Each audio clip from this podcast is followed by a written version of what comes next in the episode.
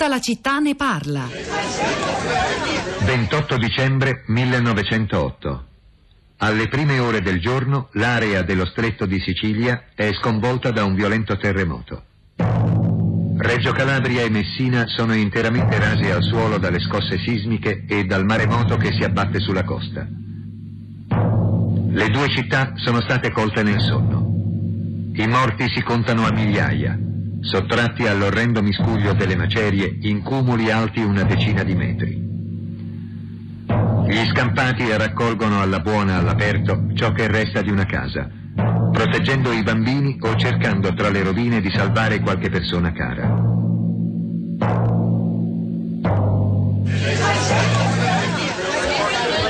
In 37 secondi, il 28 dicembre del 1908 alle 5.20 del mattino, Messina e Reggio Calabria furono letteralmente rase al suolo. Morì metà della popolazione messinese, un terzo della popolazione reggina, la più grave catastrofe naturale in Europa per numero di vittime, il disastro naturale di più grandi dimensioni che abbia colpito il territorio italiano questa, la storia e poi c'è il presente e un futuro speriamo diverso soprattutto attraverso quella cultura della prevenzione che ancora manca e che è stata al centro del dibattito di questa mattina immagino anche sui social network Rosa Polacco eh, sì Pietro, buongiorno a te, buongiorno a tutti. Sì, sui social network stamattina molte accuse, molte accuse ai responsabili, la caccia ai responsabili, ai nomi, a chi doveva e non ha, e non ha fatto.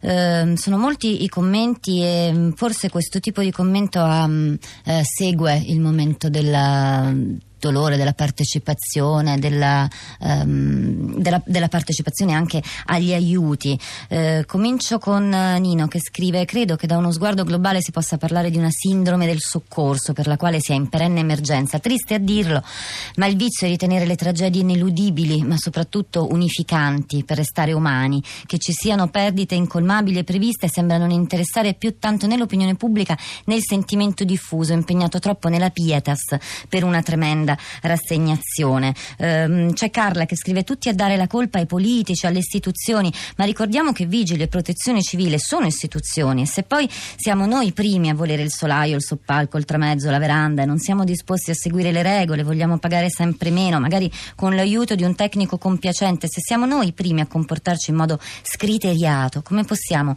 accusare sempre solo gli altri, anche se voi vi credete assolti, e questa è una grande citazione, siete lo stesso coinvolti ascolti.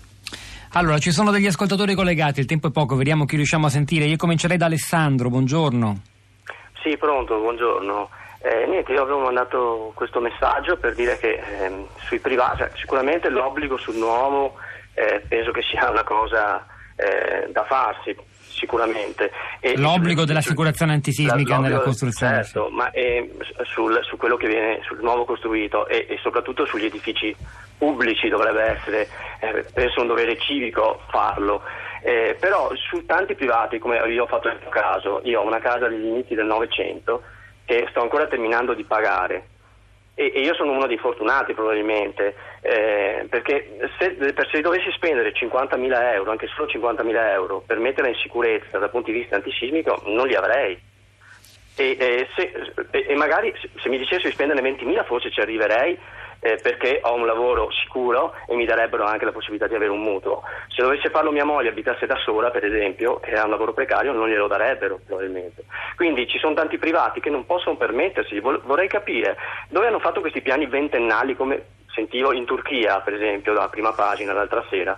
Vorrei capire eh, se eh, i governi lasciano i, i propri cittadini occuparsi da soli di queste problematiche. Alessandro è stato molto chiaro, è una riflessione la sua che ritorna anche in altri messaggi come quella di Eleonora che non riusciamo ad ascoltare, lo segnalo solo, lo pubblichiamo, gli incentivi fiscali servono solo a chi ha capienza IRPEF, cioè chi ha uno stipendio fisso e pure congruo all'entità dell'investimento, altri di questo tenore li pubblichiamo sul sito radio3.rai.it dove trovate anche lo speciale con tutti i programmi dedicati dalla rete in questi tre giorni al sisma dell'Italia centrale. Rosa.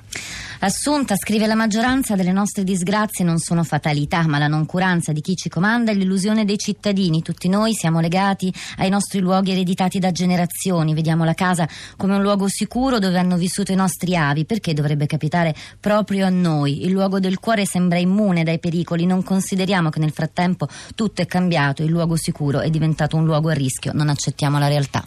È il momento di Anna Maria Giordano con Radio 3 Europa, alle 11.30 verrà Radio 3 Scienza, noi continuiamo a lavorare anche sul blog la città di radio3.blog.rai.it dove pubblicheremo nelle prossime ore degli articoli utili per approfondire oltre ad alcuni estratti degli ascolti, delle voci trasmesse durante questa diretta.